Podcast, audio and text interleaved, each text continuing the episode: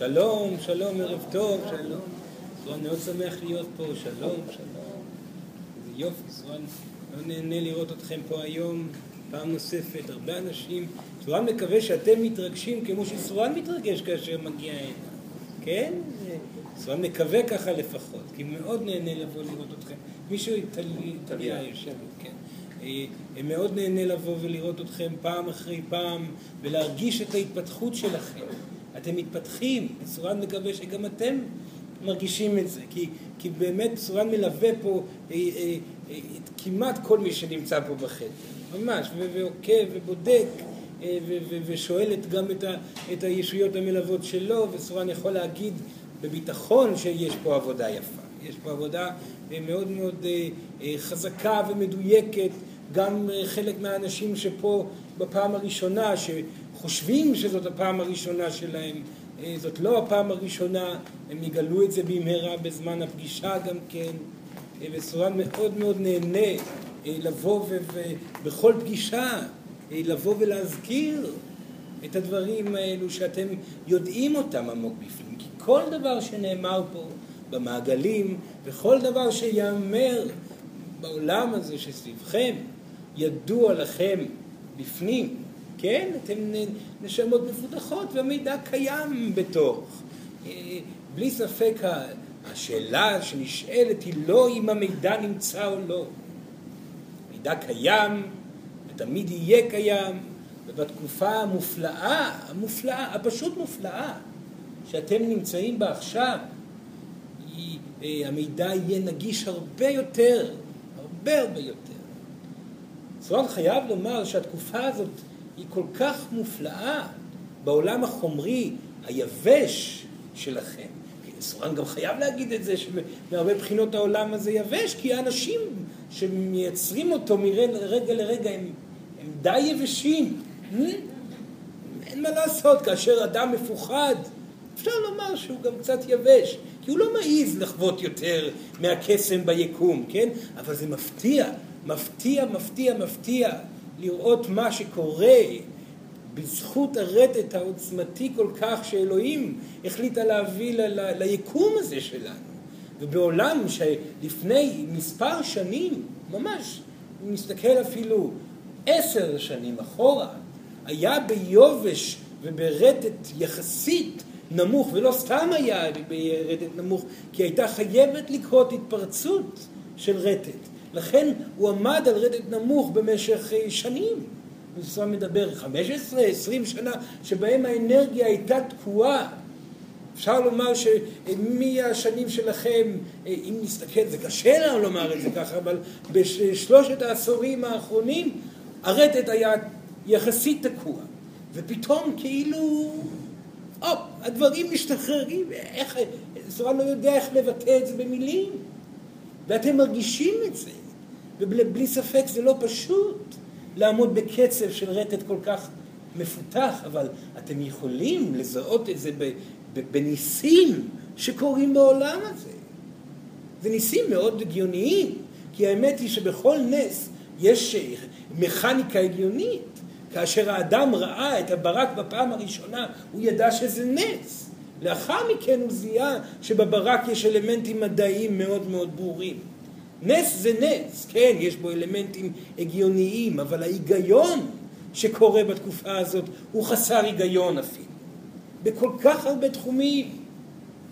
אם זה ברמת המודעות האנושית כלפי מצב החיים שלהם והיכולת שלהם להתפתח בנושא הכלכלי, בנושא הבין אה, אישי, שלום, שלום, שלום, ישראל. שלום, יפה מאוד מה ש...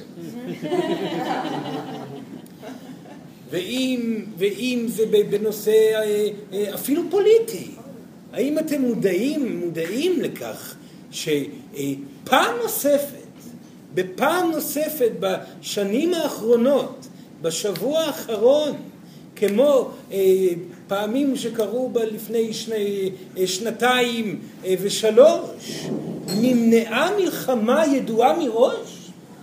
האם אתם מודעים לסיטואציה הזאת שהתקשורת האלוהית, כי סורן כל הזמן חוזר ברגע, סורן יחכה שיתיישבו פה האנשים.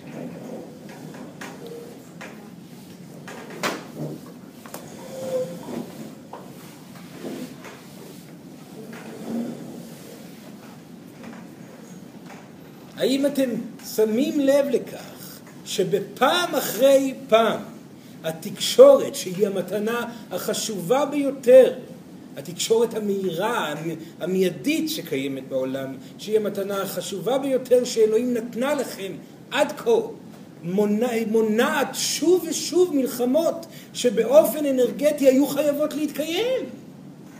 וזה קורה שוב ושוב ושוב. אפילו אנחנו מופתעים מזה. אפילו אנחנו. לראות עד כמה אין ברירה אל מול המודעות האינסופית, החברתית, העולמית שנוצרת, אלא לפעול בצורה יחסית מדויקת. בעבר היה אפשר להתעלם לחלוטין ממה שקורה במדינה אחרת, ואפשר או היה להתעלם לחלוטין מה שלא יכול לקרות עכשיו, או להגיב בהחלטיות ומיד. אבל זה לא המצב. יש פה דיוק שמפעיל את האנשים, והוא לא בהכרח מגיע מהיגיון, הוא מגיע מרגש. אנשים רוצים להרגיש בטוב, לא להיות מלכי העולם. כאשר בעבר זאת הייתה הרלוונטיות היחידה, כי אגו רוצה להרוויח יותר ויותר ויותר. סורן לא מדבר על השליטים הנוראים שעושים מעשי, אה, מעשים איומים ונוראים. סורן מדבר על כך שבחברה האנושית עכשיו יש הימנעות מפעולות שגורמות בעקיפין ועל ידי ניסיון מהעבר לתחושה רעה. עכשיו, סורן לא אומר שלא תהיה תגובה במלחמה הזאת שכבר קורית, כי מבחינתנו זאת מלחמה. ישנם שני כוחות שמתנגשים אחד בשני. תגובה מעשית יכולה לקרות. יכולה לא לקרות ויכולה לקרות. הרי תתזז ללא הפסקה בין שני האפשרויות. מה שבטוח, שאם בעבר מלחמה הייתה מלחמה, כמו שאתם זוכרים, יש פה אנשים שזוכרים היטב היטב את המשמעות של מלחמה. המלחמה כבר השתנתה. היא לא יכולה לפעול באותה צורה, כי דעת הקהל העולמית היא זאת ששולטת על כל תזוזה של כל מנהיג, ואף אחד לא רוצה להיות מנהיג לא נאהב. חוץ מאותם מנהיגים שעדיין השלטון הוא הדבר החשוב להם ביותר. וזה ילדים מאוד מאוד מאוד משמח וגורם לנו, הישויות שאיתכם, להיות מופתעים, מאוהבים עוד הרבה יותר באלוהים ואופטימיים מאי פעם. כי דברים פשוט קורים ונמנעים, אם זה מאינטרסים כאלו או אחרים. התזוזה בעולם התקשורתי שקיימת, בעולם הנוכחי שלכם, הופכת ונהיית מעודנת יותר, מדויקת יותר, ויותר ויותר בפעולות למען האיזון הרגשי. אז סורן רואה את זה בהרבה מאוד תחומים, ורואה את התקשורת הבין-אישית הזאת, שהיא בעצם, בעצם הנימים והדם של אלוהים. ועל זה סורן רוצה לדבר היום. כי בעצם מה שמייצר את אלוהים זה המודעות שלכם. וכאשר מודעויות נכללות ביחד באותה חבילה, בעזרת תקשורת המונים לדוגמה, בעזרת האינטרנט שלכם, בעזרת שכל אדם יכול לדבר עם כל אדם בעולם ולפתח קשרים ולומר את דעתו ואם רוצה לשמוע דעות של אחרים ולראות תמונות שמשמעותן היא אמת, שזה הדבר מאוד מאוד, שזה בעצם האמת עם כלי אדם של אלוהים, זה התקשורת ההדדית החיבור שמתקיים אל בין יצורים בעלי מודעות, שזה בעצם כלי אדם בגלל שדרך זה נוצר שלם. אז אם מכך אלוהים מתחברת והופכת ונהיית ונוצרת יותר ויותר בבהירות בעולמכם, בעזרת אותה תקשורת, הדם שנמצא בתוך כלי אדם, שהיא התקשורת הבין אישית שקיימת בכל העולם, היא, הוא, אדם, הוא, הוא, נכון? הוא האמת. האמת, הכוונה לאמת זאת אמת אמיתית. זה לא מה אתם מפחדים להגיד ולהראות. לא, יש אמת ברורה, שיש טוב ורע בכל תא ביקום.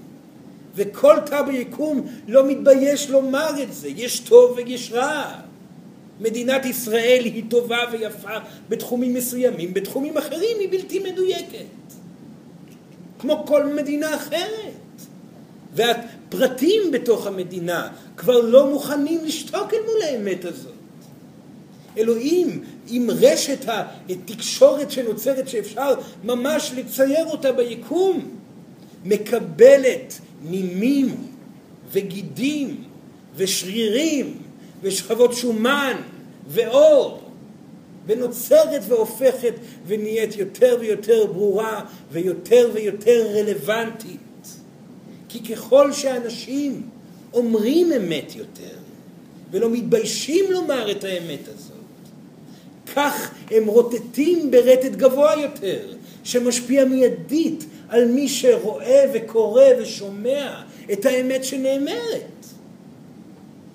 זאת אומרת, שאם סורן אמר בעבר שעל מנת לגרום לרטט גבוה יותר להתקיים, צריך להיות מגע עם רטט גבוה יותר, כמו לדוגמה מה שקורה פה בחדר בדיוק עכשיו, סורן שהוא ישות בעלת רטט גבוה יותר, מגיע למקום בעל רטט נמוך יותר, לא בהרבה נמוך, אבל נמוך.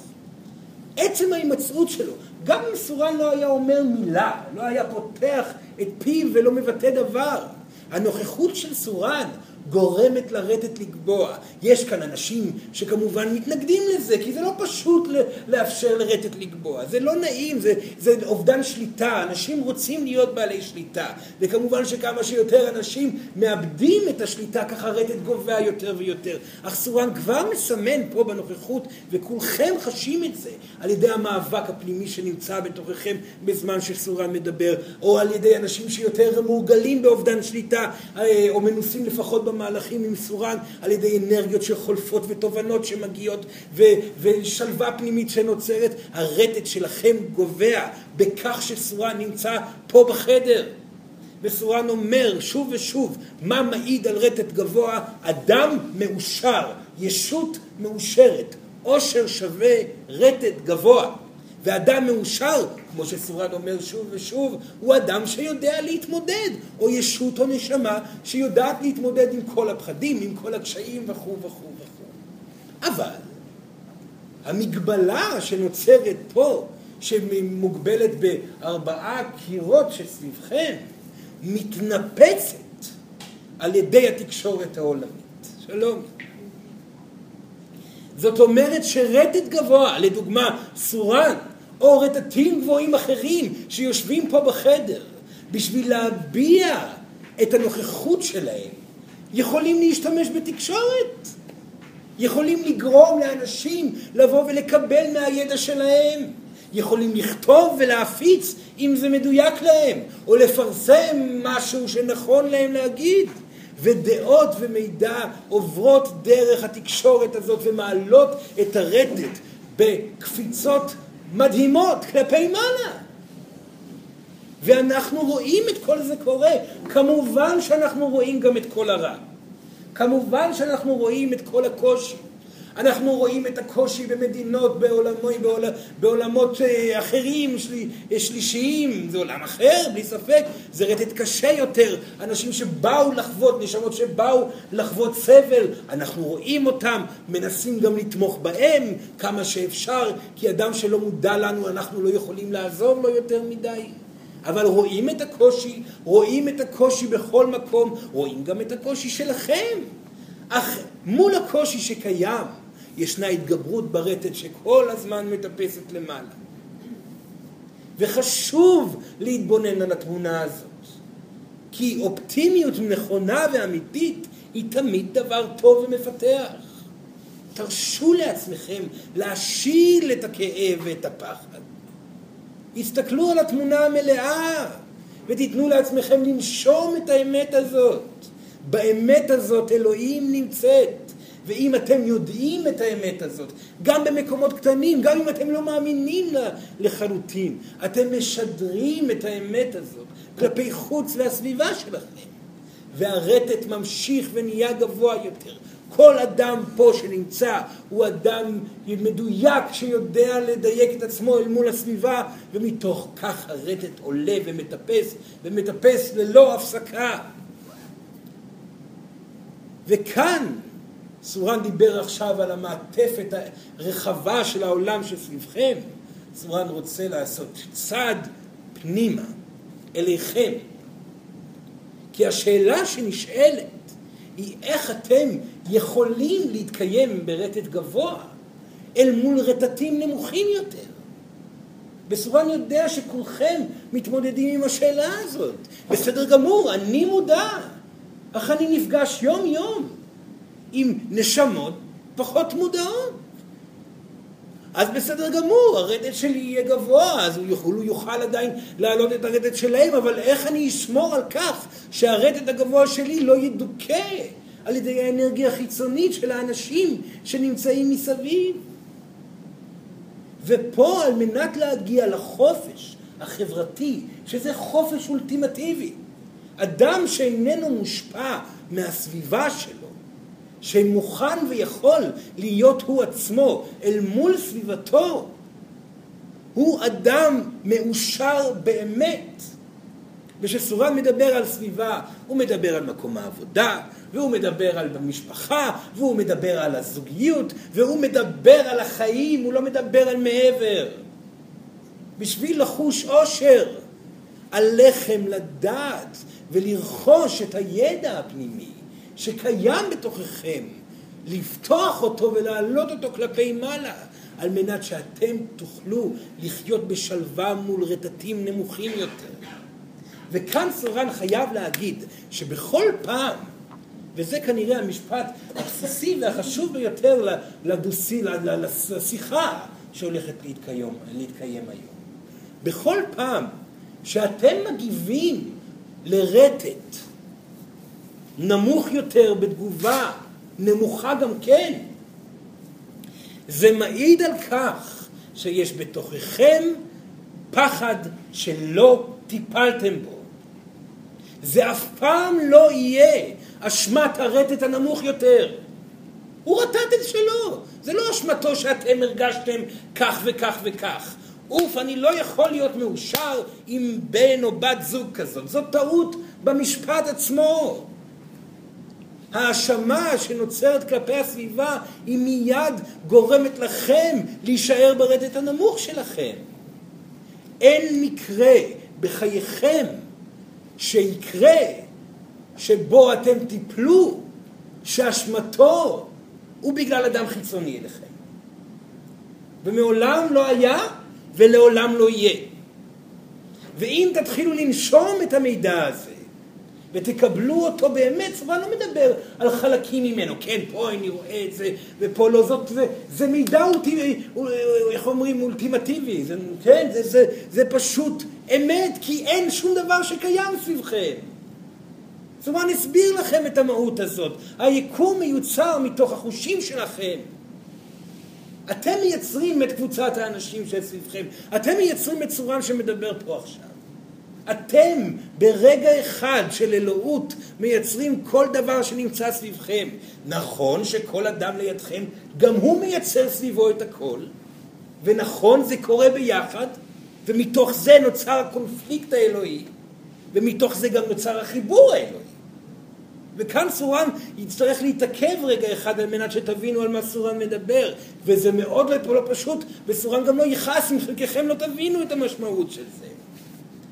אתם מייצרים את כל המציאות שסביבכם. האדם שלידכם, גם הוא מייצר את כל המציאות שסביבכם. וגם אתכם. אתם, גופכם מיוצר על ידיכם ועל ידי האנשים שסביבכם. קיימת אמת ביצירה הזאת.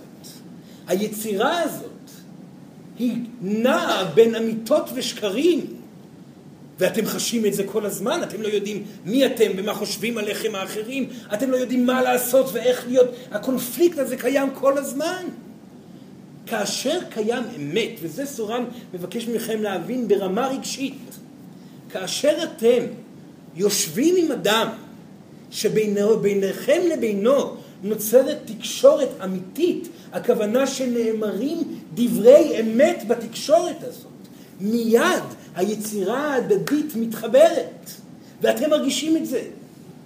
אתם מיד חשים את עצמכם שלמים יותר, כי האדם רואה אתכם באמת שלכם, ואתם רואים את עצמכם באמת שלכם, ואתם רואים אותו באמת שלכם, והוא רואה, סליחה, ואתם רואים, אה, אה, סליחה, והוא רואה את עצמו באמת שלו ובאמת שלכם.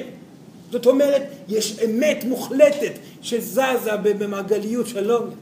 במעגליות בתוך אה, המהלך הזה שבו נוצרים ד, ונאמרים דברי אמת בין שני אנשים, או שלושה, או ארבעה, וכך אלוהים מתחילה להתגלות.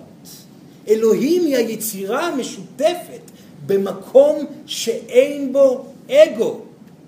כל עוד יש אגו באחד מהאנשים בקבוצה, אלוהים מתקשה לשכון שם.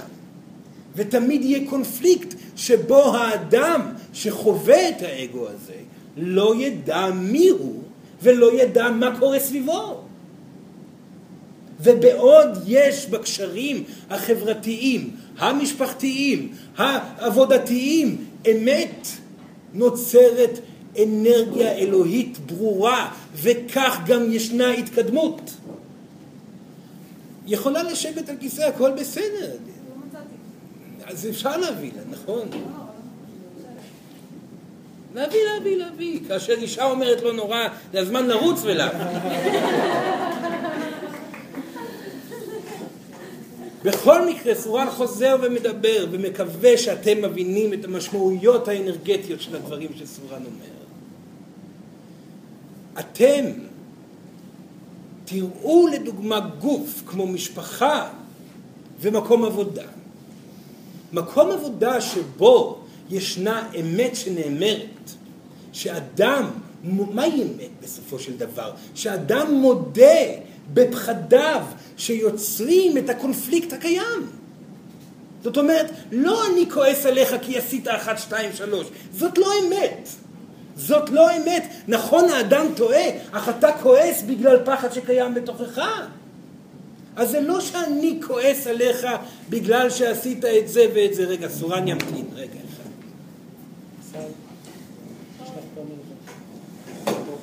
כן.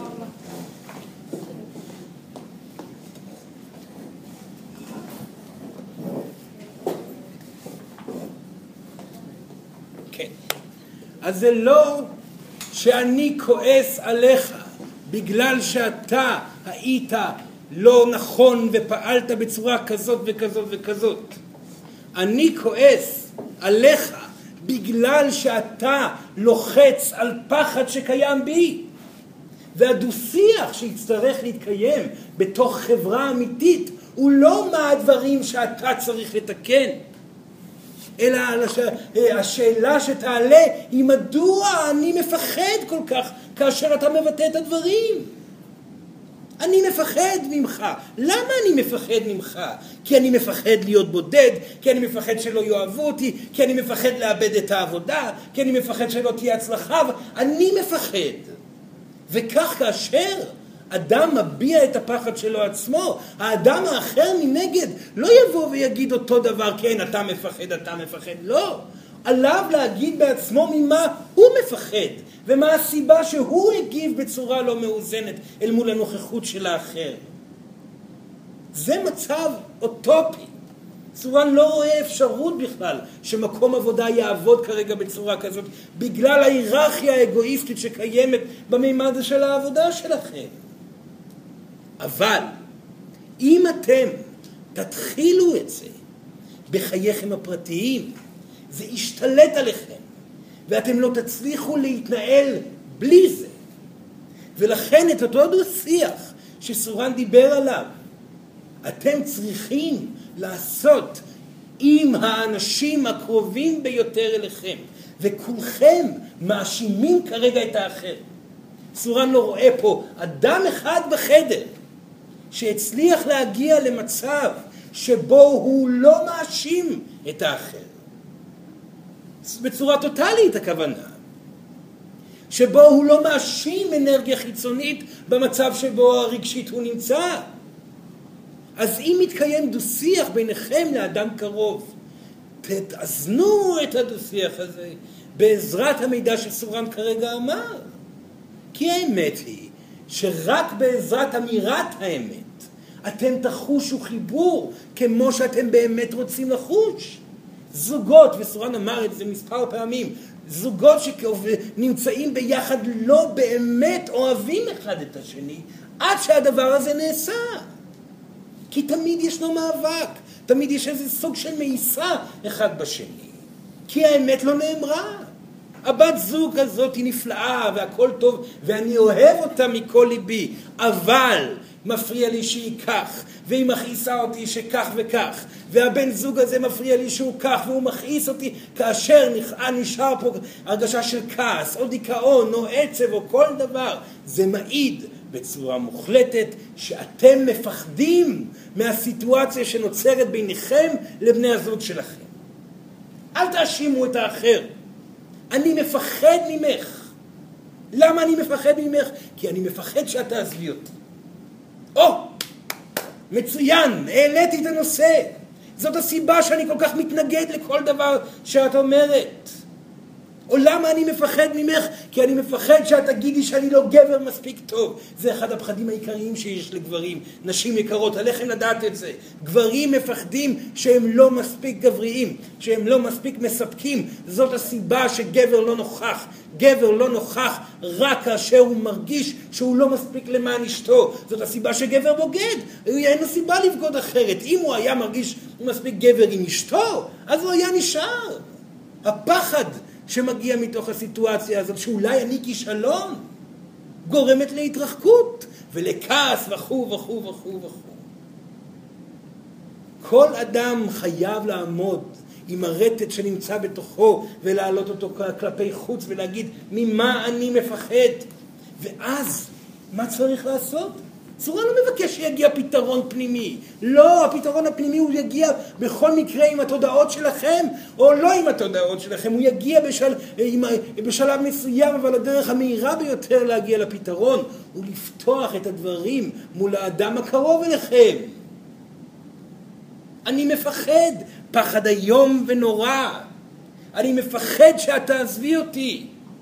בגלל זה אני מגיב בהתקפות. ואותה נערה שיושבת מול אותו גבר תגיד, אני עכשיו מבינה, אני גם מפחדת. אני מפחדת, אני מפחדת גם כן שאתה לא אוהב אותי. אני מפחדת גם כן שתמיד אני אחיה בניסיון שליטה. יש לנשים פחדים אחר נוספים שיכולים להגיע. וכך הפחד יעלה, והדו-שיח יהיה סביב הפחדים ולא סביב התיקון.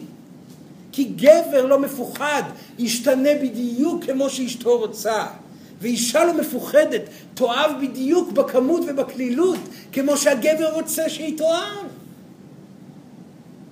וכך מתוך האמיתות, פחד אחרי פחד, נופל החוצה. וזה בכל תחום. ולכן בזוגיות יש קסם, קסם גדול מאוד שרלוונטי בתקופה הזאת היום. הזוגיות היא מקור להתפתחות אינסופית. ואדם שאין לו זוגיות צריך או למצוא מקור להתפתחות הדדית שקיימת ללא זוגיות. חבר, חברה בנפש, שקיים בשטח, או בן משפחה, שזה לרוב הדבר החזק ביותר, או בן משפחה או זוגיות, ולהתנהל באותה דרך אמיתית גם איתם. כי בלי ספק האינטנסיביות שקיימת והפתרון שמגיע מקשר האמת, מהדו-שיח על המצב הרגשי, מעלה ומקפיץ את האנרגיות בצורה גבוהה יותר ויותר ומגדיל את האהבה ומגדיל את החיבור ויוצר זוגיות שהיא זוגיות לנצח. וסורן חייב להגיד, חייב לומר, הרבה פעמים אנשים שאין להם זוגיות מפחדים בדיוק ממה שסורן דיבר עכשיו. מהצ... מהיכולת לדבר ולומר את האמת הזאת בצורה מלאה. להכריז על הפחד, לא להתבכיין עליו, אפשר לבכות קצת, אבל לא לבכות, אלא להעלות אותו ולהגיד, אני מפחד, ולנהל דו-שיח למען השיפור שלו. זאת המשמעות העיקרית. וזה בכל תחום. האם אתם חושבים שזוגיות לא יכולה לפתור גם פחדים כלכליים? בטח שכן. אם תודו, אני מפחד, אני מפחדת מהמצב הכלכלי ואני מפחדת שלא יהיה, או אני מפחד מכך וכך וכך, מיד יעלו גם פתרונות. פתרונות אנרגטיים שיובילו גם להשלמות במצבים, אה, במעגלים רגשיים. הדברים אבל יגיעו מדו-שיח אמיתי. ודבר נוסף סורן חייב להגיד על זוגיות לפני שעובר לתחום אחר, התשוקה גדלה מאמת. זוגיות שהתפוררה ברמה תשוקתית, הדבר אומר חד וחלק, לא הייתה אמת בתקשורת. אם גבר ואישה לא נמשכים אחד לשני, המיץ של התשוקה לא יצא החוצה. לא דוברו על דברים. וכן, לפעמים, אחרי שלושים שנה של נתק בדו-שיח של אמת, אי אפשר גם לחבר בחזרה זוגיות. וזאת הסיבה שהרבה פעמים אין ברירה אלא להיפרד. אך משמעות של התקדמות היא אומץ, ואדם שלא מעז להביע את פחדיו אל מול הבן זוג שלו, אל מול האדם הקרוב ביותר אליו, ייתקע בזוגיות. ואם מגיע מצב שבו אדם אחד מדבר על הדברים ובאהבה גדולה אומר אותם, והאדם האחר לא מעז, תהיה פרידה, ותהיה פרידה טבעית, לא לדאוג. אך עדיף לנסות את המהלך הזה של דיבור האמת. עדיף לפתוח את הדברים ולאפשר לאנרגיית האמת להגיע ולהפעיל את הפיוס ומתוך זה גם להביא את התשוקה וכו' וכו' וכו' וכו' לפני שמחליטים לעזוב את הזוגיות. סורן מבקש מכם לזכור אדם שלא נמצא בזוגיות או שצריך לבחור להיות בזוגיות ולעשות את כל המהלכים למען ניצחונות על כך, על הפחדים שמונעים ממנו את הזוגיות, כי הם, אם אין זוגיות זה אומר שיש פחד שמונע, או להחליט החלטה שהוא מניח לחלוטין לזה ומתפתח באמירת האמת ובדו-שיח האמת עם אנשים אחרים שאליהם הוא חש קרוב. זה הרבה יותר קשה. הרבה יותר קשה, וזאת הסיבה גם שבזוגיות, כאשר נוצרת זוגיות איתנה, חזקה ואמיתית, כמו שסורן מדבר, הבני זוג מוותרים על החברה הרבה פעמים, על הסביבה. וזה מקובל והגיוני. אם נוצרת הרמוניה של אמת כל כך גדולה בזוגיות, למה להיות שוב חברים של עוד שלושים אנשים? או חברים עם אמת ואמת ואמת. זה לא באמת כל כך, ישנה התפתחות שנוצרת, כן אפשר להיפגש פה ושם, אבל אין סיבה לכל יום. בגלל זה השבטיות שמדוברת כל כך הרבה בתקופה הזאת. החיים כשבט היא רלוונטית לאנשים מאוד מסוימים, ורוב המקרים שבטים של רווקים.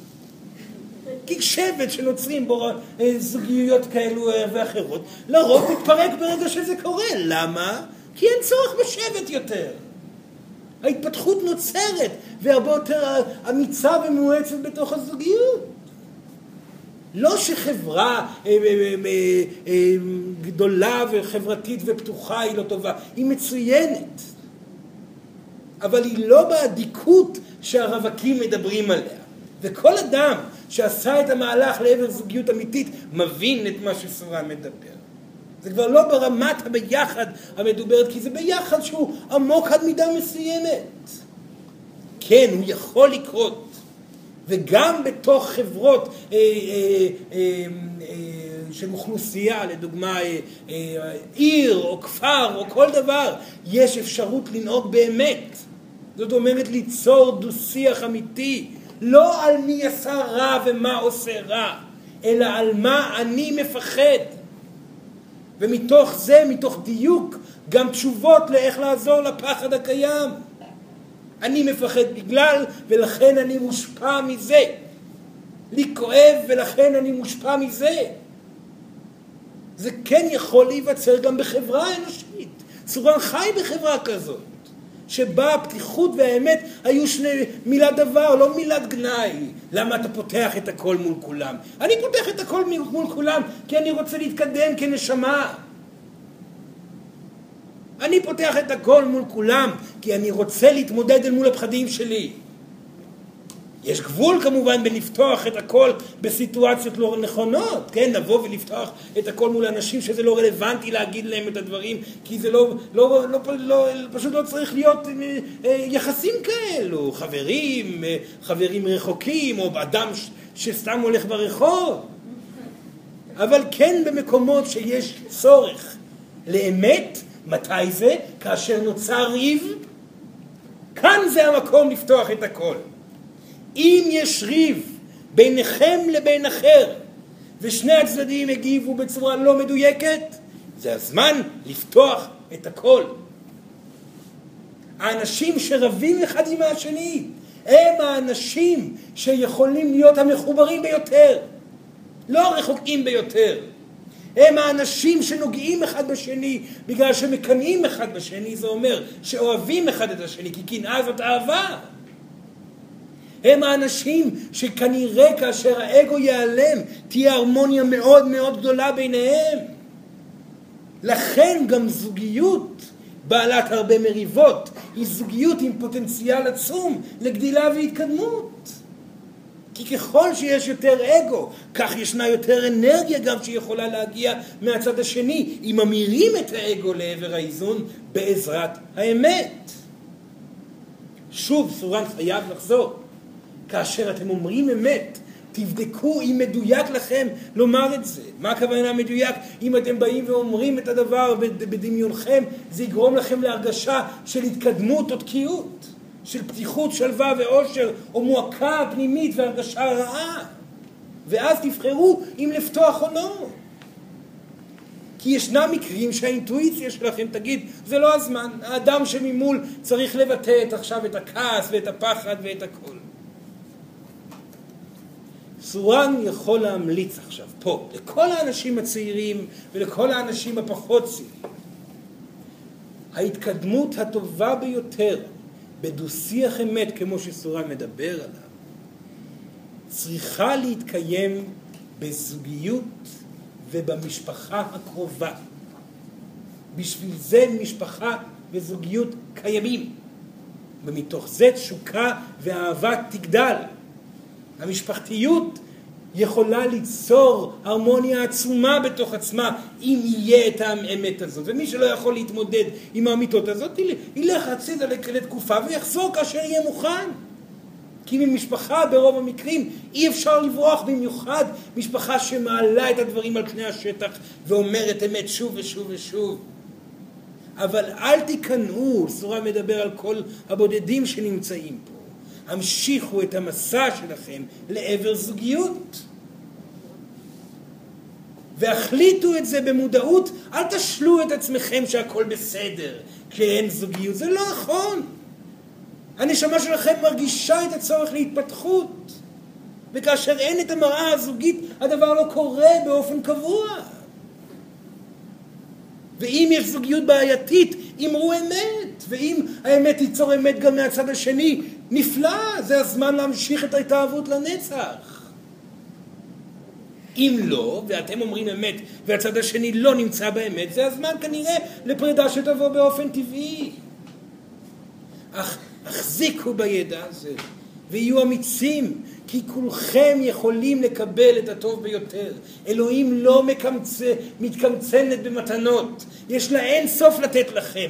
כל אחד מכם יכול לזכות בטוב ביותר שלו אם הוא לא זכה ובגלל חוסר הבעת האמת הוא לא יודע את זה. כל אחד מכם יכול לזכות בזוגיות המאושרת ביותר ובמשפחתיות מאוזנת ושלווה ואמיתית ומרגשת בחברות עצומה וגדולה שתהיה שם בתוך המשפחתיות הזאת. כולם, זאת אחריות שלכם לבוא ולומר אמת. סורן יעשה עוד נקודה שקשורה לנושא הזוגיות. התאהבות. התאהבות היא גם לא קשורה לזוגיות, כי אהבה זה גם התאהבות. ואדם שחש אהבה, אומר המצב הזה כלפי אדם אחר, אומר המצב הזה שאלוהים רוטטת ביניהם. זאת אומרת שהיה אמת, היה דו-שיח, ונוצר אה, גם אה, דו-שיח אמיתי שפתר דברים, והנה יש אהבה. אהבה בין חבר לחבר, אהבה בבני זוג, אהבה בין חברי ילדות, או אהבה בין אנשים בעבודה, זה לא משנה. קיימת אהבה אומר הדבר שיש כימיה טובה, אומר הדבר שהאמת גלויה על פני השטח והכל בסדר. לכן ההתאהבות והאהבה היא המטרה שלכם במהלך אמירת האמת.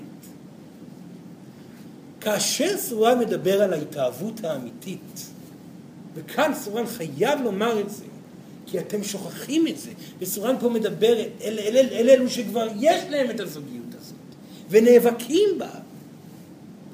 בעזרת אמירת האמת, אתם תחושו את החלום שאליו ולח... ובשבילו באתם. כי אם נאמר את הדברים לא מתוך אגו, בסופו של דבר, הסיבה העיקרית שבאתם לעולם הזה, זה לזכות בהתאהבות הזאת. במסע המשותף והמרגש שקיים בין גבר לאישה, או גבר לגבר, או אישה לאישה, או חבר לחברה, לא, לא, זה לא משנה.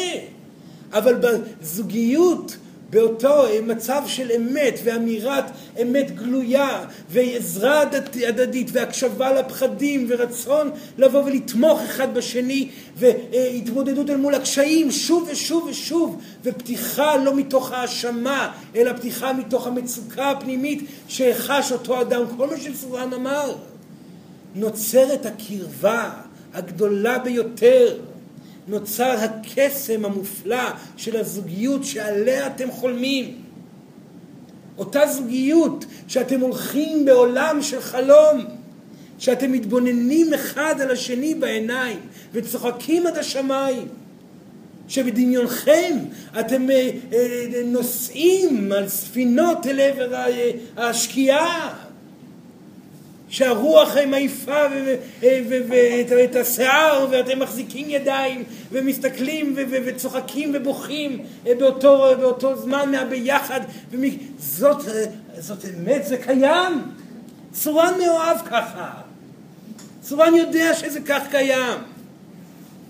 ויש פה עוד אחד או שניים שמבינים היטב על מה שצורן מדבר פה בחדר כי במקרה הם עשו מהלכים נכונים ההתאהבות קיימת, היא דרך חיים, והיא נמצאת מאחורי חומה של סגירות ופחדים.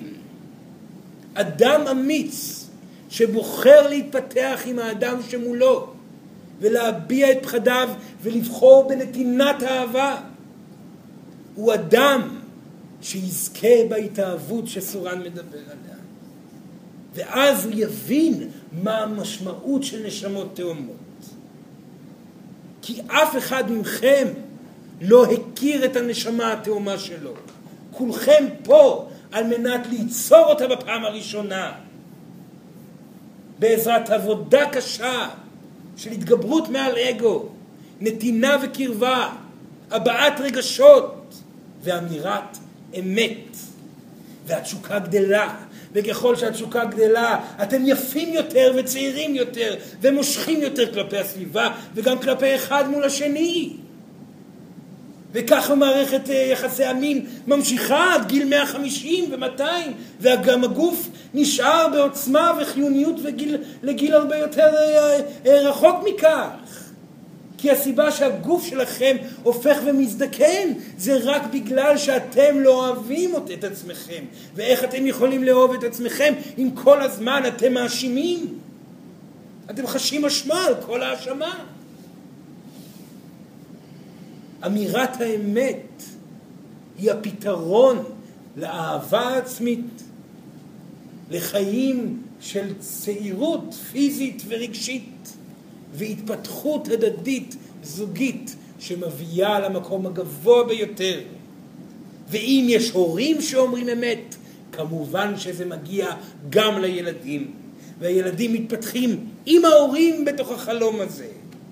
כמו שידעתם בתור נשמות ברגע שהגעתם לעולם הזה, כי ידעתם שככה זה אמור להיות. וזה נמצא בידיים שלכם, בזוגיות שלכם. במשפחה שלכם, בחברויות שלכם, בעבודה שלכם. ואם אין כאן עם מי לדבר, פשוט תפתרו את הפחד שלכם בעצמכם. אם אתם מפחדים שלא יאהבו אתכם, החליטו החלטה, אז לא יאהבו אותי. בסדר. אז אף אחד לא יאהב אותי לעולם. ותצאו מהצד השני של הפחד אל עבר הפתרון, ותוכלו לחיות באמת ובאיזון אל מול אנשים לא מאוזנים, וכך סורן חוזר אל תחילת השיחה. כאשר אתם אינכם מפוחדים, אתם לא מושפעים מרטט נמוך של אנשים שנמצאים מסביבכם. אדם שלא מפחד שלא יאהבו אותו, כי הוא ויתר על הציפייה הזאת, יכול בקלות לחוש שלווה אל מול אנשים שמביעים חוסר אהבה. אז לא יאהבו אותי בעבודה, לא באתי הנה שיאהבו אותי. באתי לעשות עבודה, אני עובד מקצועי, עושה את כל מה שנדרש ולהתראות הולך הביתה. מתוך זה כמובן אתם רגועים יותר, חברתיים יותר, מאוזנים יותר. ומיד האנשים שסביבכם מגיבים אליכם בהתאם.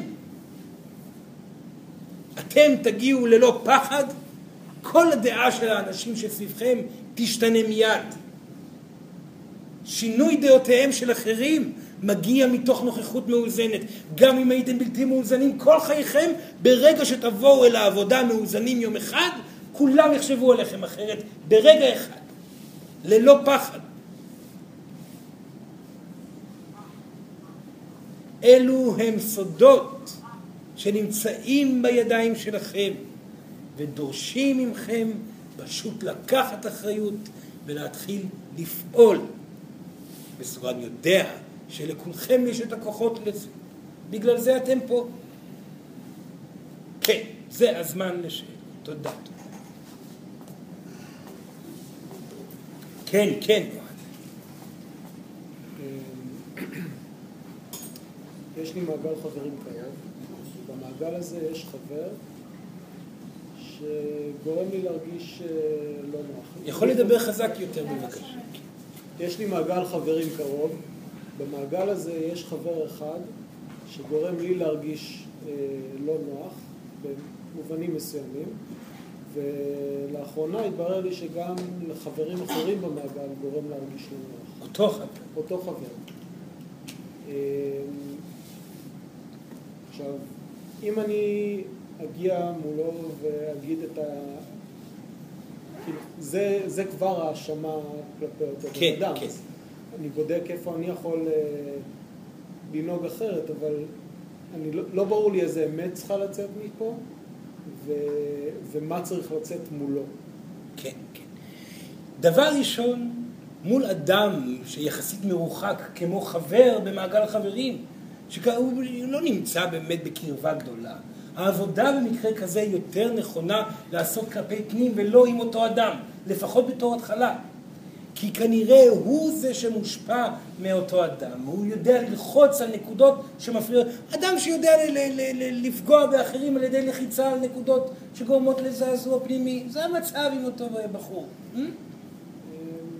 זה יותר חוסר התחשבות, חוסר נתינה. זה לא משנה, הוא יודע לעשות את זה בדיוק איפה ואיך. יודע בדיוק איפה לעשות את זה ולא לעשות את זה.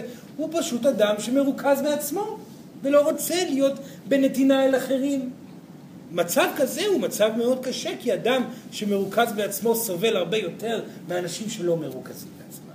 אז עליו לדעת, דבר ראשון, שאדם שכזה, הוא, אין, אה, הוא עסוק בעצמו אה, וזה רע לו, ולחמול לו על כך לפני הכל. לא לצפות ממנו לכלום, אך עם זאת להבין את מצבו הקשה ולחמול על זה. חוסר ציפייה זה דבר ראשון שצריך לעשות. כי אם אתם נפגעים מאדם שלא פועל כראוי, כנראה אתם עדיין מצפים ממנו שישתנה.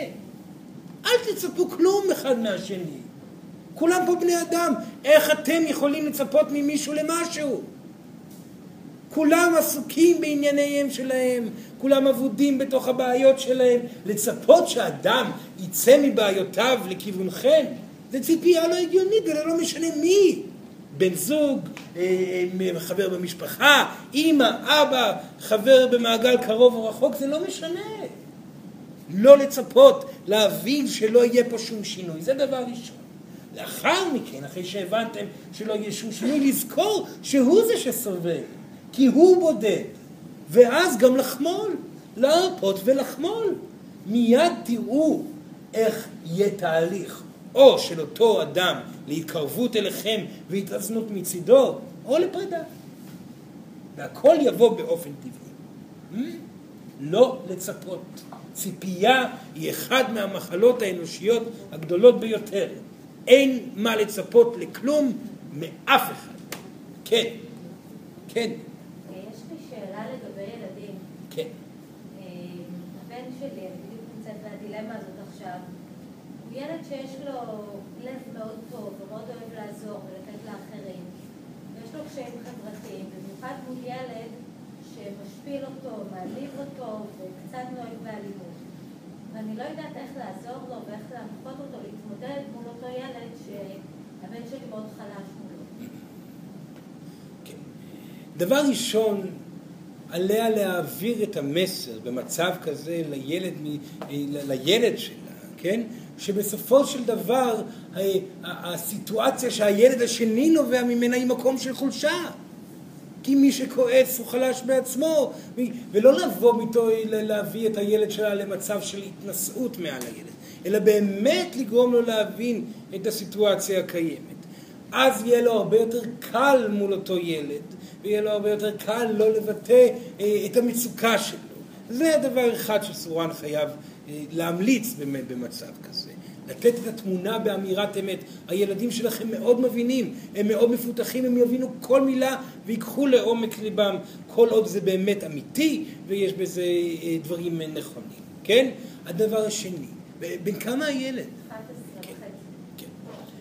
ברוב המקרים ילדים מגיבים בחולשה בגלל שההורים שלהם עדיין מגיבים בחולשה.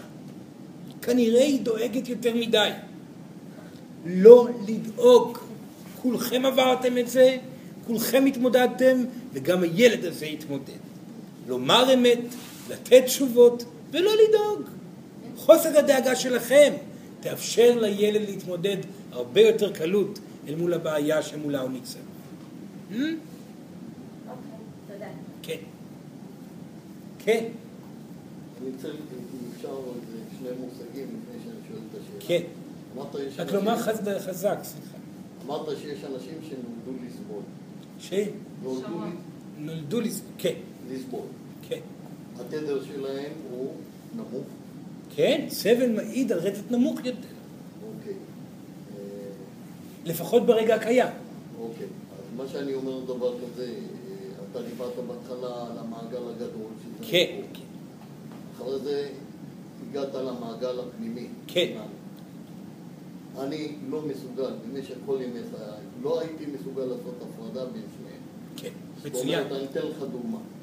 אני לא מסוגל לחגוג חג, למעט יום העצמאות, אני לא מסוגל לשבת ולחגוג חג כשאני יודע שיש 300 ילדים רעבים, ויש עניים שסובלים וכל העניין. אני לא חושב שאם אני נפגש עם רטט, אה, אני חושב שזה רטט גבוה באיזשהו מקום, שנפגש עם רטט נמוך שמנסה להעלות אותו. כן. אני כועס, אני לא, אה, אני לא, אני לא מבין איך אפשר לעשות הפרדה. איך אני יכול לדאוג למעגל שלי כשיש לידי כל מיני... אה, שאלה נפלאה, שאלה נפלאה. דבר ראשון, היא, כמו שיוני כבר יודע את זה, כל נשמה בוחרת לבוא לעולם בשביל לחוות מספר חוויות שיעזרו לה להתקדם אל מול מספר פחדים על מנת לשחרר, להשתחרר לרטטים גבוהים יותר. כן, ישנם מקרים שבגלגול אחד יעבור אדם מרטט נמוך מאוד לרטט גבוה מאוד. זה קורה. ישנם גדולים מהאנשי, מהמין האנושי שכך קפצו לרטטים גבוהים יותר. זה קורה הרבה מאוד פעמים, בלי ספק. אז זה דבר, סורן רצה להגיד את זה לגבי הסעיף הראשון. מה שלגבי השאלה הזאת של אה, ההתנתקות שסורן מדבר. אם הרטט שהאדם חווה הגיע מתוך החלטתו שלו לחוות חוויות ולהתפתח מהן, אתם לא יכולים להשפיע על אף אדם. וזאת תהיה טעות לחשוב שאתם יכולים להשפיע אפילו על האנשים הקרובים אליכם. הדרך היחידה להשפיע על אדם שסובל היא לרטוט מולו ברטט גבוה ומאושר יותר. אז אם הוא רואה בעצמו אדם שכזה, שמטרתו היא לרטוט ברטט גבוה יותר אל מול אה, אנשים בעלי רטט מצוקתי יותר, ועל ידי זה להעביר להם אה, הגבהת רטט, שיעשה זאת. זאת העצה היחידה שסורן יכול להגיד, ולא לנסות לשנות את העולם, זה לא הפתרון, אלא פשוט לבוא ולרטוט מול אותם אנשים. זה דורש המון אומץ, ועליו לוודא אם הוא מוכן לכך. אך היותו מכונס ברטטים אחרים, מוני, זה בעצם מונע מעצמו לחוות את הרטט הגבוה שיכול לשחרר אותם. לכן כל מטפל, או כל מדריך רוחני, או כל אדם שיוצר פרויקטים למען האנושות וכו' וכו' וכו', מוכרח להיות מנותק מהרטטים שסביבו. מוכרח להבין את העיקרון שאין לו השפעה על האחר. מוכרח, מוכרח להבין את, את ההבנה הבסיסית הזאת שלא משנה כמה הוא ינסה להסביר, יהיו כאלו שיבינו אה, אה, אחרת לחלוטין את הדברים שיאמרו. או ישתמשו בכלים שאליהם הוא ייתן, שאותם הוא ייתן לדברים רעים. אין מה לעשות, הם יקומים אחרים, הם לא שייכים אליכם. וכל מה שיכול לעזור להם זה בסופו של דבר שאתם תרטטו ברטט גבוה יותר, ולכן ההתעסקות היא לא בחיים הרחוקים בהכרח, אלא קודם כל בחיים הפרטיים. ואז מתוך שלמות בחיים הפרטיים, או תוך כדי היווצרות השלמות בחיים הפרטיים, תרגישו קריאה, אם הייעוד שלכם נמצא בדבר, ללכת ולרטוט אל מול רטטים נמוכים יותר. לפני שזה מגיע, שאתם סובלים בתוככם, אפילו אם חיוך נמצא על חייכם, אה, על, על פרצופכם בכוח נעשה,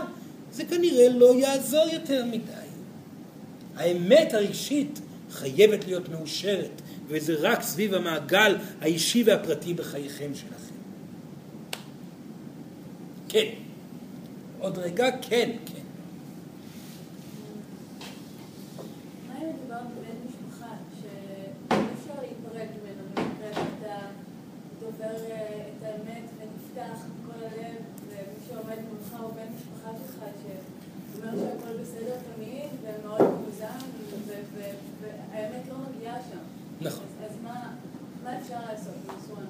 כן, כן. במצבים כאלו של אדם שכל כך מנסה להסתיר את האמת ולא מוכן לגשת עליה, אין מה לעשות ילדה. פשוט להרפות. להמשיך את הרטט שלה ולהבין שאין מה לעשות. וזה לא יעזור כמה שהיא תנסה. עצם ההרפייה כבר תאותת לאותו אדם שמשהו קרה. עצם שלא תהיה תשומת הלב שמעודדת את ההתכנסות ואת החוזק הלא אמיתי, כבר יאותת לאותו אדם. זה לא משהו שהיא צריכה לתכנן, היא פשוט צריכה להיות מדויקת היא עם עצמה. ומתוך זה הדברים יקרו. אין ברירה. תרפו מהאנשים האלו. תעזרו במה שאתם יכולים. תאמרו דברים בצורה נכונה, אך השינוי לא נמצא בידיכם, ולא משנה כמה אתם אוהבים. ואתם תבינו את זה גם כהורים. בסופו של דבר הילד, כמו שאתם הלכתם בדרככם שלכם ועברתם מפלות ועליות וכו' וכו', הילד שלכם גם כן יעבור את זה, וכל מה שתוכלו לעשות זה להיות אוהבים לידו. כך בכל סיטואציה אחרת זה אותו מצב. בסדר? זה כואב, סורן יודע, אבל זה הדרך היחידה. Hmm? לרטוט לידו ברטט גבוה.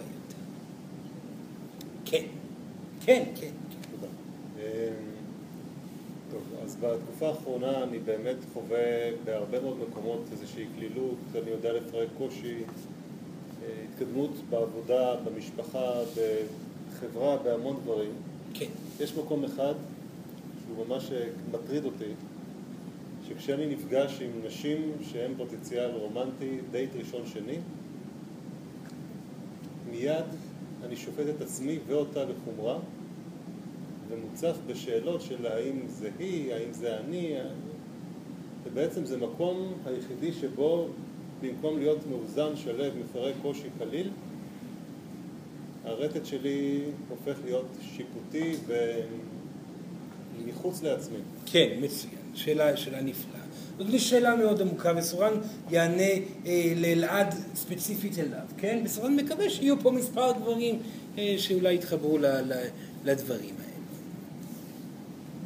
מצב שכזה שאדם אה, יושב אל מול אישה נהדרת ורואה בה פגמים, או אה, מזהה בו את הפגמים בעצמו ומתכווה שזה בעצם אותו רטט של פחד מפגיעות שיוצרת חייב להיעלם מתוך הבנה שהוא לא חותר לעבר מציאת האחת. הוא חותר לעבר איזון בנתינה שלו אל האישה שנמצאת מולו, הוא חותר לעבר אהבה אה, והרפייה ובנוכחות שלו מול אותה אישה, והוא חותר בעיקר אל הנאה. הוא חותר אל הרגשת הנאה עם נשים, מול נשים, שלווה מלאה. ולשם הוא צריך אה, לכוון את המטרה, לא לשום דבר אחר. לא לזכות בה, לא, ל, אה, לא ל, לשום דבר, רק לזכות בעצמו, לזכות בעצמו, לזכות בעצמו. Hmm?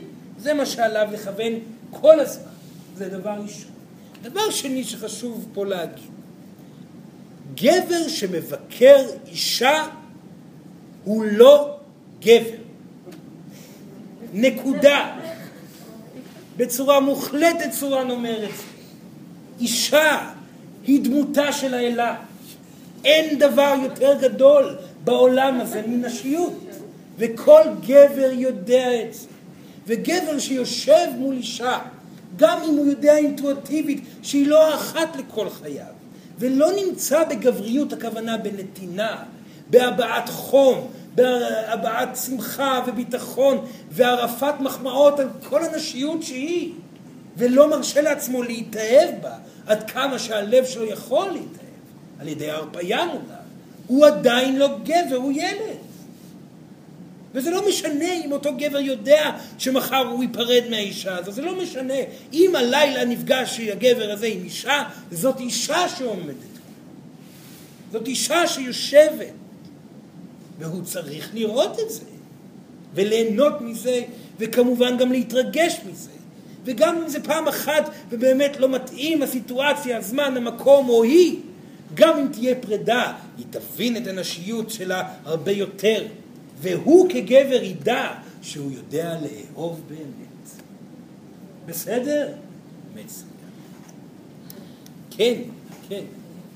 קודם כל זה מאוד מתסכל אותי מה שאתה אומר. מה מתסכל? קצת התנערות מאחריות. איזה אחריות? זאת השאלה שלי. יש לי קרובת משפחה, גיסה. שכל היום אני מדמיינת שאני באה ואני אומרת לה את האמת. היא לא מדברת על מה שהיה עם אלעד פה. עם?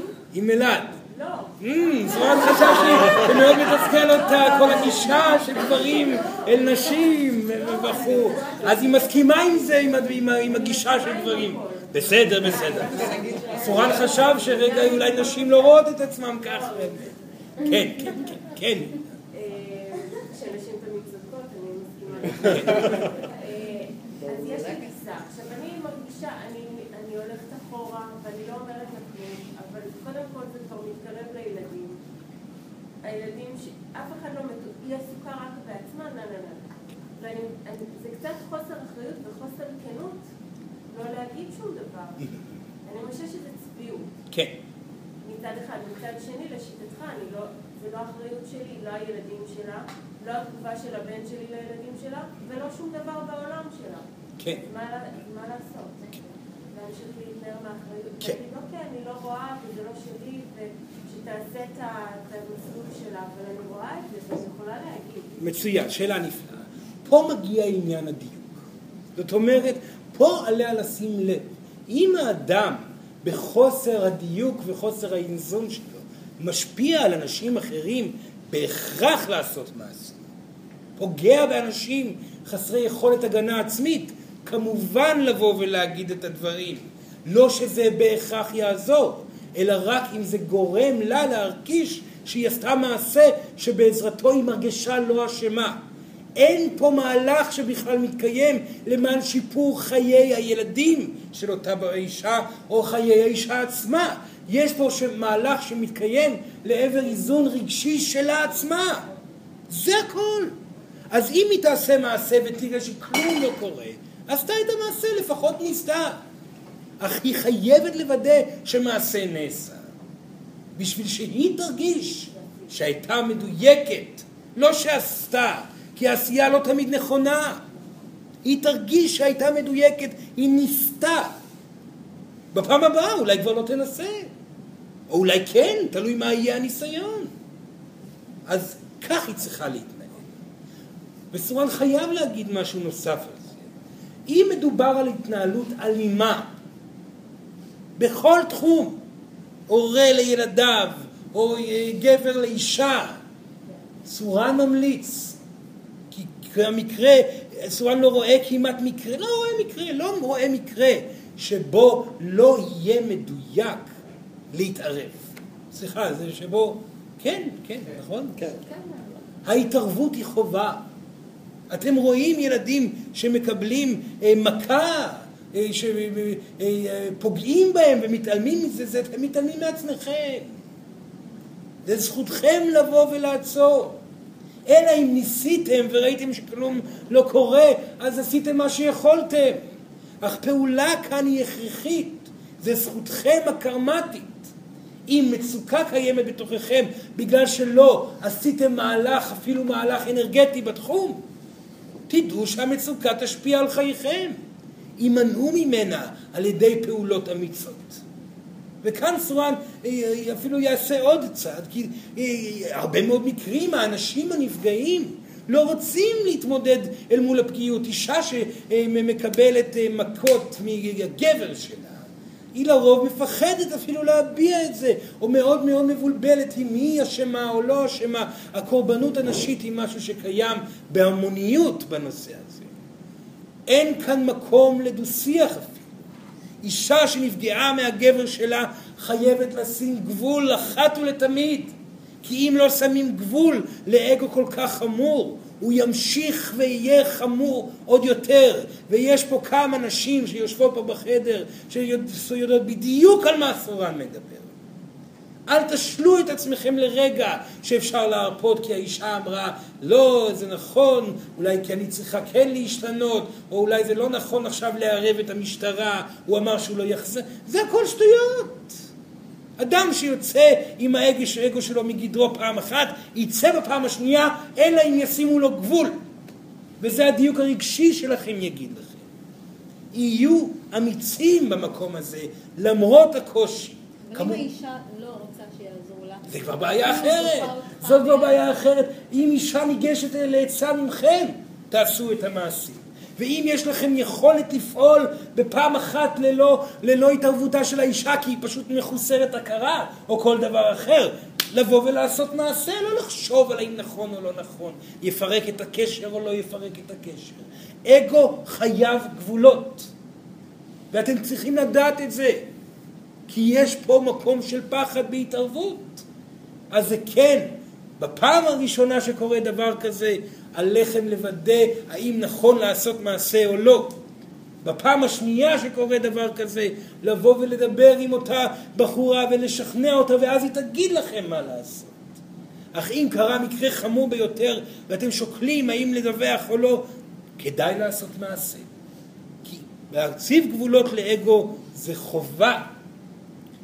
לכן, שורן יקשר את זה מיד למצב רחב יותר של עולם, כאשר מנהיג מטורף מאגו עצום פוגע באלפי אנשים ללא הבחנה ומשתמש בכלים לא אנושיים, חייבים להציב לאגו גבולות. כי אם לא, הוא ימשיך וימשיך וימשיך וימשיך. וזאת הטעות האנושית הראשונה אל מול האגו.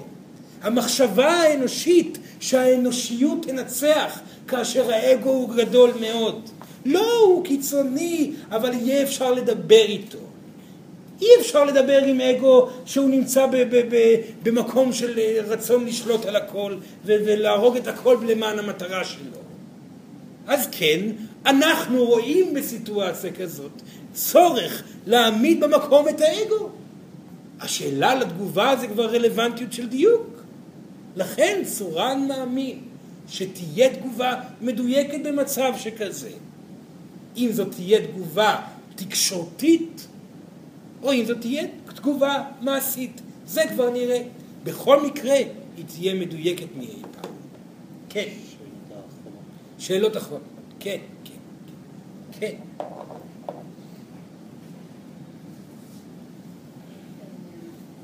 מצד אחד, אני נמצאת במצב של, אה, למשל בעבודה שלי, בנתינה מאוד גדולה לאנשים, וכל פעם שאני עוזרת, אני עושה את זה מכל הלב עד הסוף. מצד שני, אה, רציתי להעלות משהו שמלווה אותי הרבה שנים, שאני לא כל כך יודעת איך להתמודד איתו, שמן הסתם זה לא הדבר היחיד, אבל זה משהו שמרחיק אותי מאנשים. אמ, ו... וגורם לי לא לרצות להשתתף כל כך בכל המהלך הזה פה, בפלנטה או משהו כן, כזה. כן. שזה בעיניי אה, הריגת בעלי חיים ואכילתם זה משהו פסיכי לגמרי, וזה משפחה, עבודה, זה קורה כל הזמן סביבי. שהורגים ואוכלים בעלי חיים. כן. בעיניי, בעיניי זה פסיכי מטורף ממש, לגמרי. גם בעיני סורה.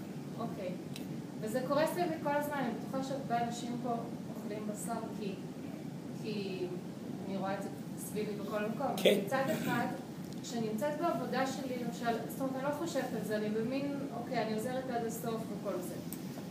אבל במעגלים, נגיד במשפחה, בארוחת חג, בארוחת שישי, כשנפגשים, אז אין, אני לא יודעת, אני רוצה להתעלם מזה בשביל להתפתח, בשביל להתקרב לאח שלי, לאחותי, לאח שלי השני, לאימא שלי, לאבא שלי. כן. מצד שני, כל הזמן יש לי כעס, והתגובות שלי באות מתוך הכעס הזה. הרבה פעמים אומרים לי, למה את מדברת כל כך בקול רם, למה את צועקת, למה את זה.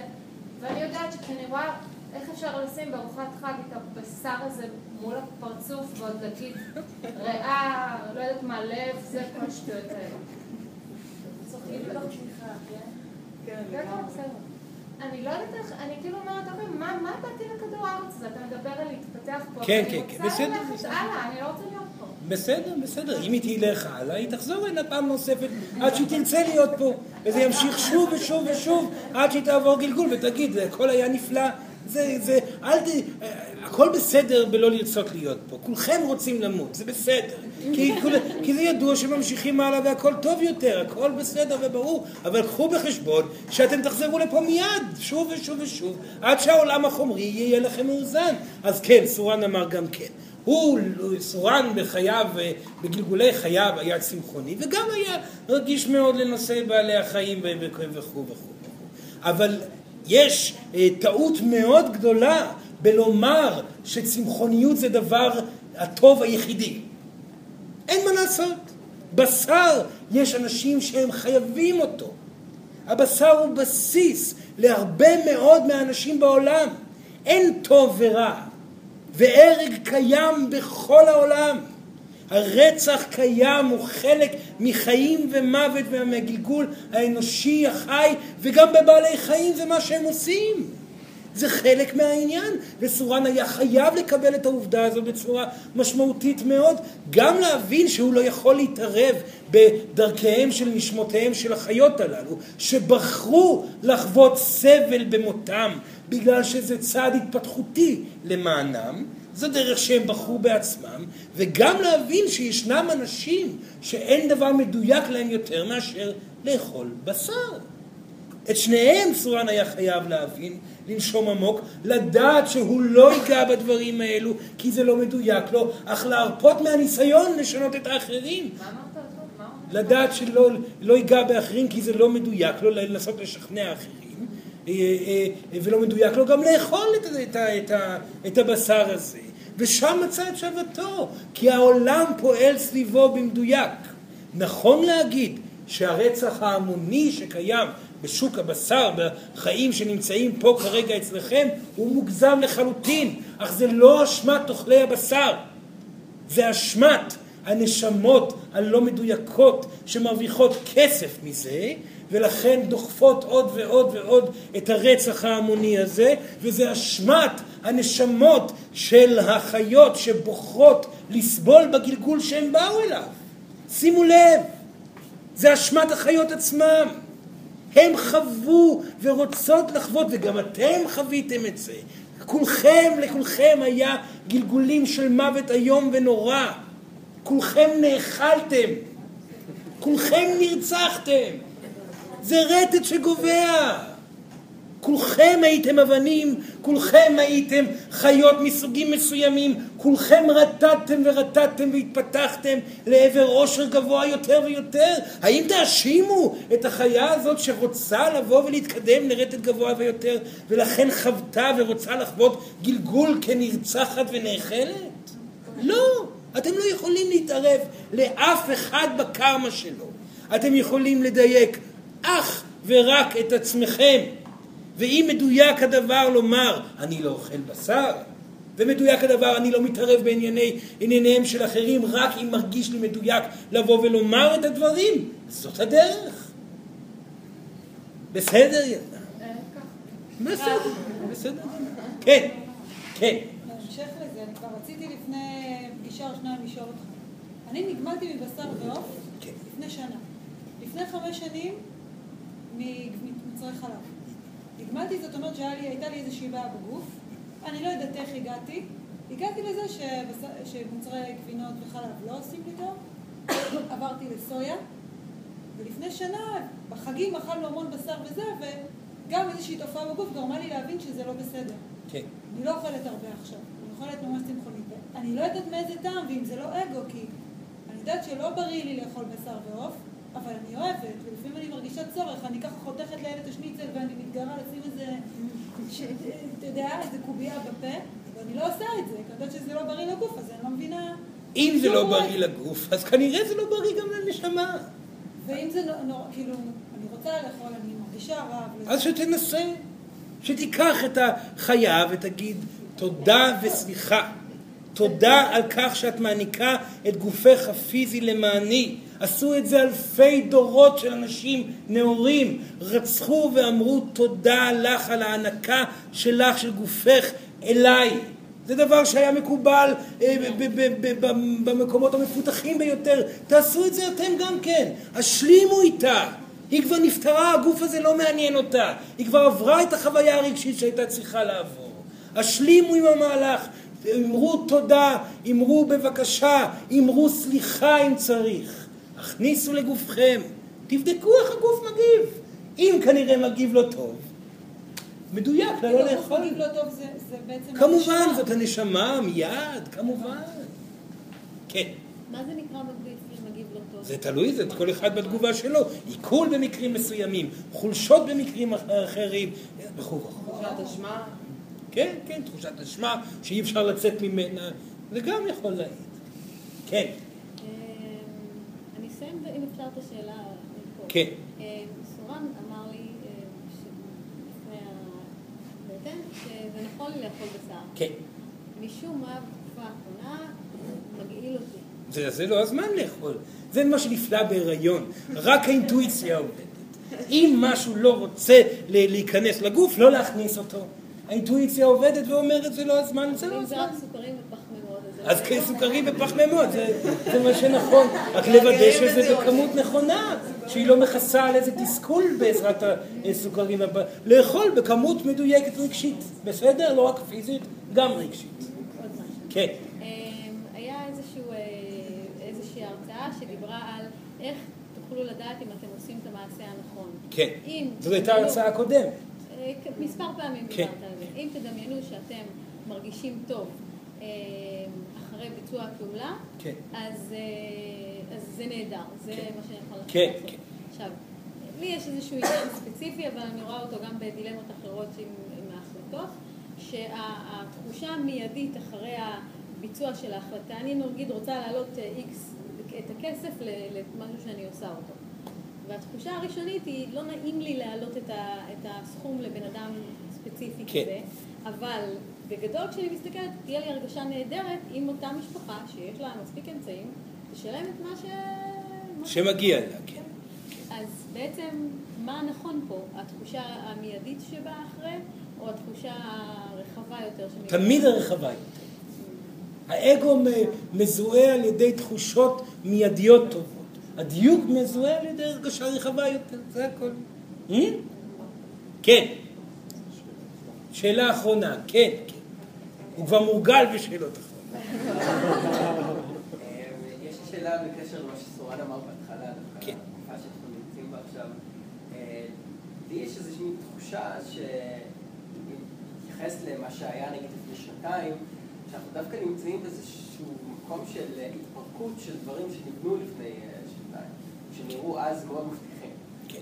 אה, והייתי רוצה להבין כאילו מה המשמעות של זה, לאן זה... שנבנו לפני שנתיים. כן, יכול להיות. אה, מה הכוונה נבנו? הצדק החברתי. ה- לא, אני לא מדבר ספציפית רק על זה, אני מדבר דווקא על די ברמה הגלובלית. היה נראה לפני שנתיים, שלוש, שהעולם הולך לאיזשהו כיוון, ואז, ואז אה, בתקופה האחרונה יש איזושהי התמתנות, התמתנות, איזושהי חזרה לאיזושהי נורמליות כזו, שרואים שהיא הולכת לאנשהו, אבל לא בקצב אולי שהיינו רוצים לראות. כן, כן, זו שאלה נפלאה.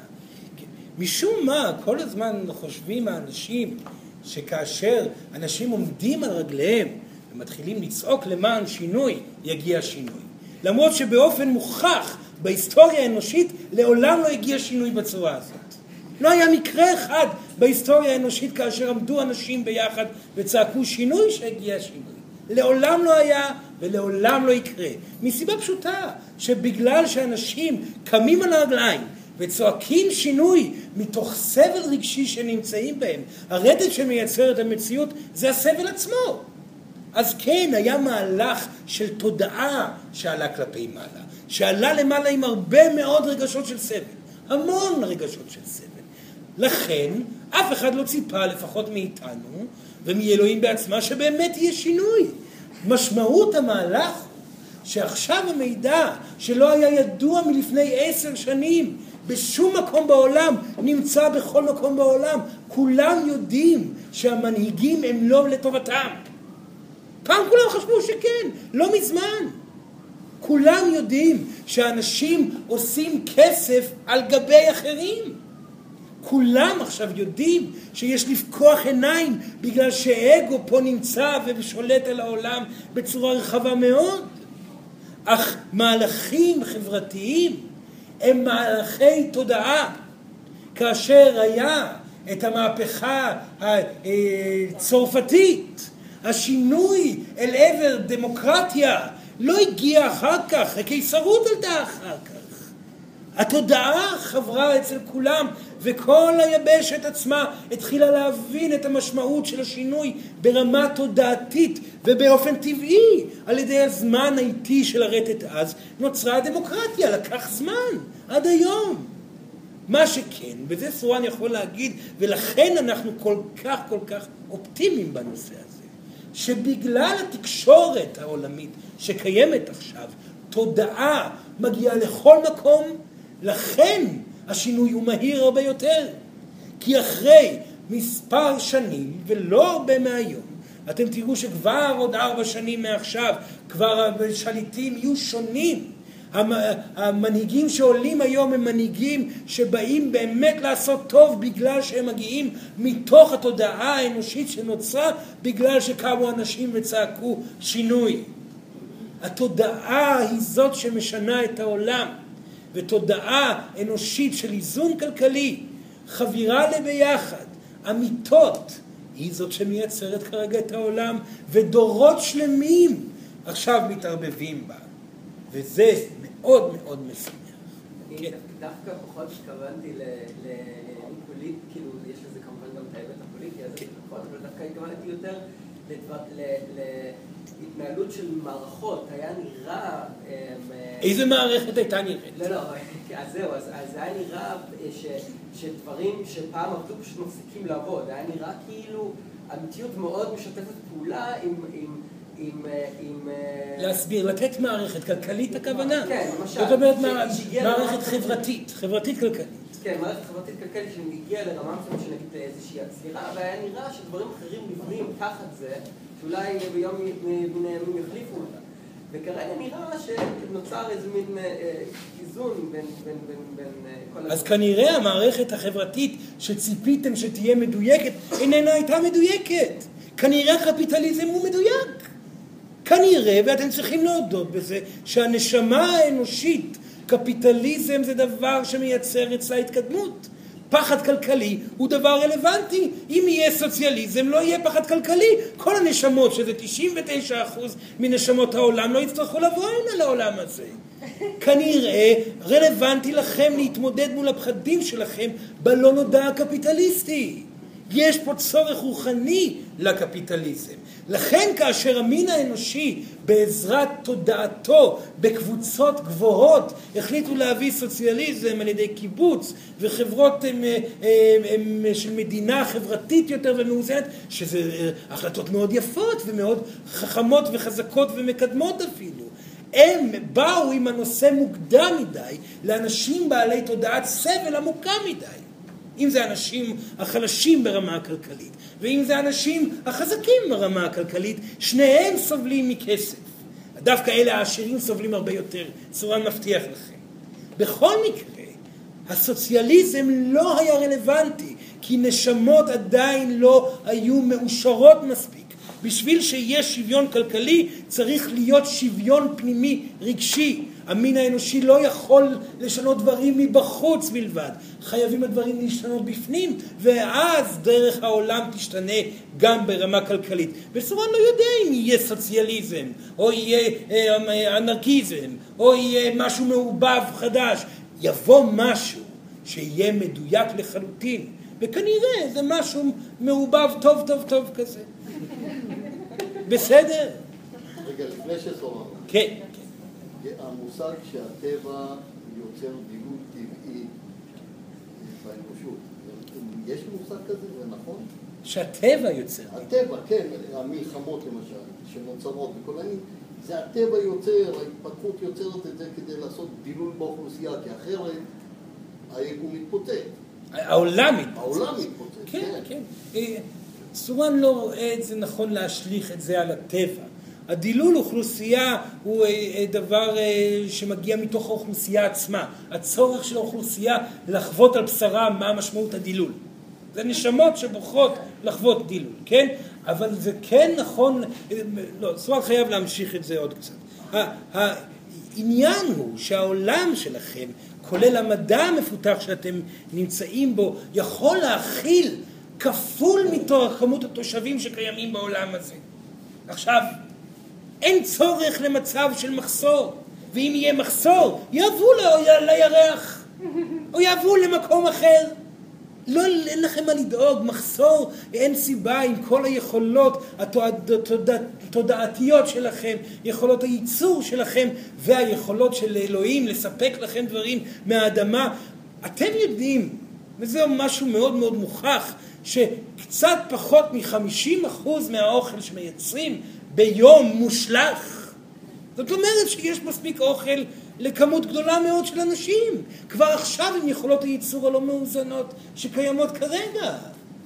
זאת אומרת שאין, הפחד הזה הוא רלוונטי אולי לעוד אה, מספר אלפי, אה, מאות שנים של חוסר דיוק, וזה לא יקרה, הדיוק נכנס. אם דיוק נכנס, זאת אומרת שגם התגובות המדעיות וכו' וכו' יהיו בהתאם, אז זה נראה כמו פחד לא רלוונטי. מצוין. ילדים, זה מספיק להיום. בבקשה להתיישב זקוף, לעצום עיניים. כן, ולהחזיק ידיים. שימו לב, יד אחת שיד שמאל מופנית לעבר השמיים, ויד ימין מופנית לעבר האדמה.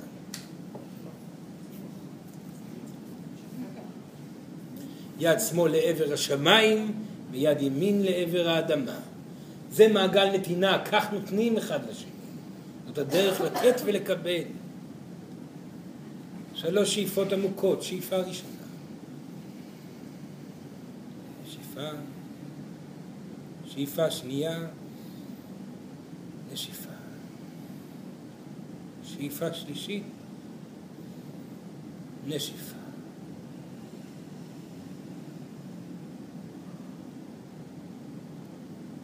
אנחנו מאחלים לכם את כל הטוב. אך הטוב ביותר שבו אנחנו מבקשים ממכם לשים דגש עליו הוא דווקא הטוב שבזוגיות. אנחנו מאחלים לכם התאהבות. אנחנו מאחלים לכם לחוש את הקסם ביקום מתוך האהבה אל הגבר והאישה שאתם נמצאים איתם.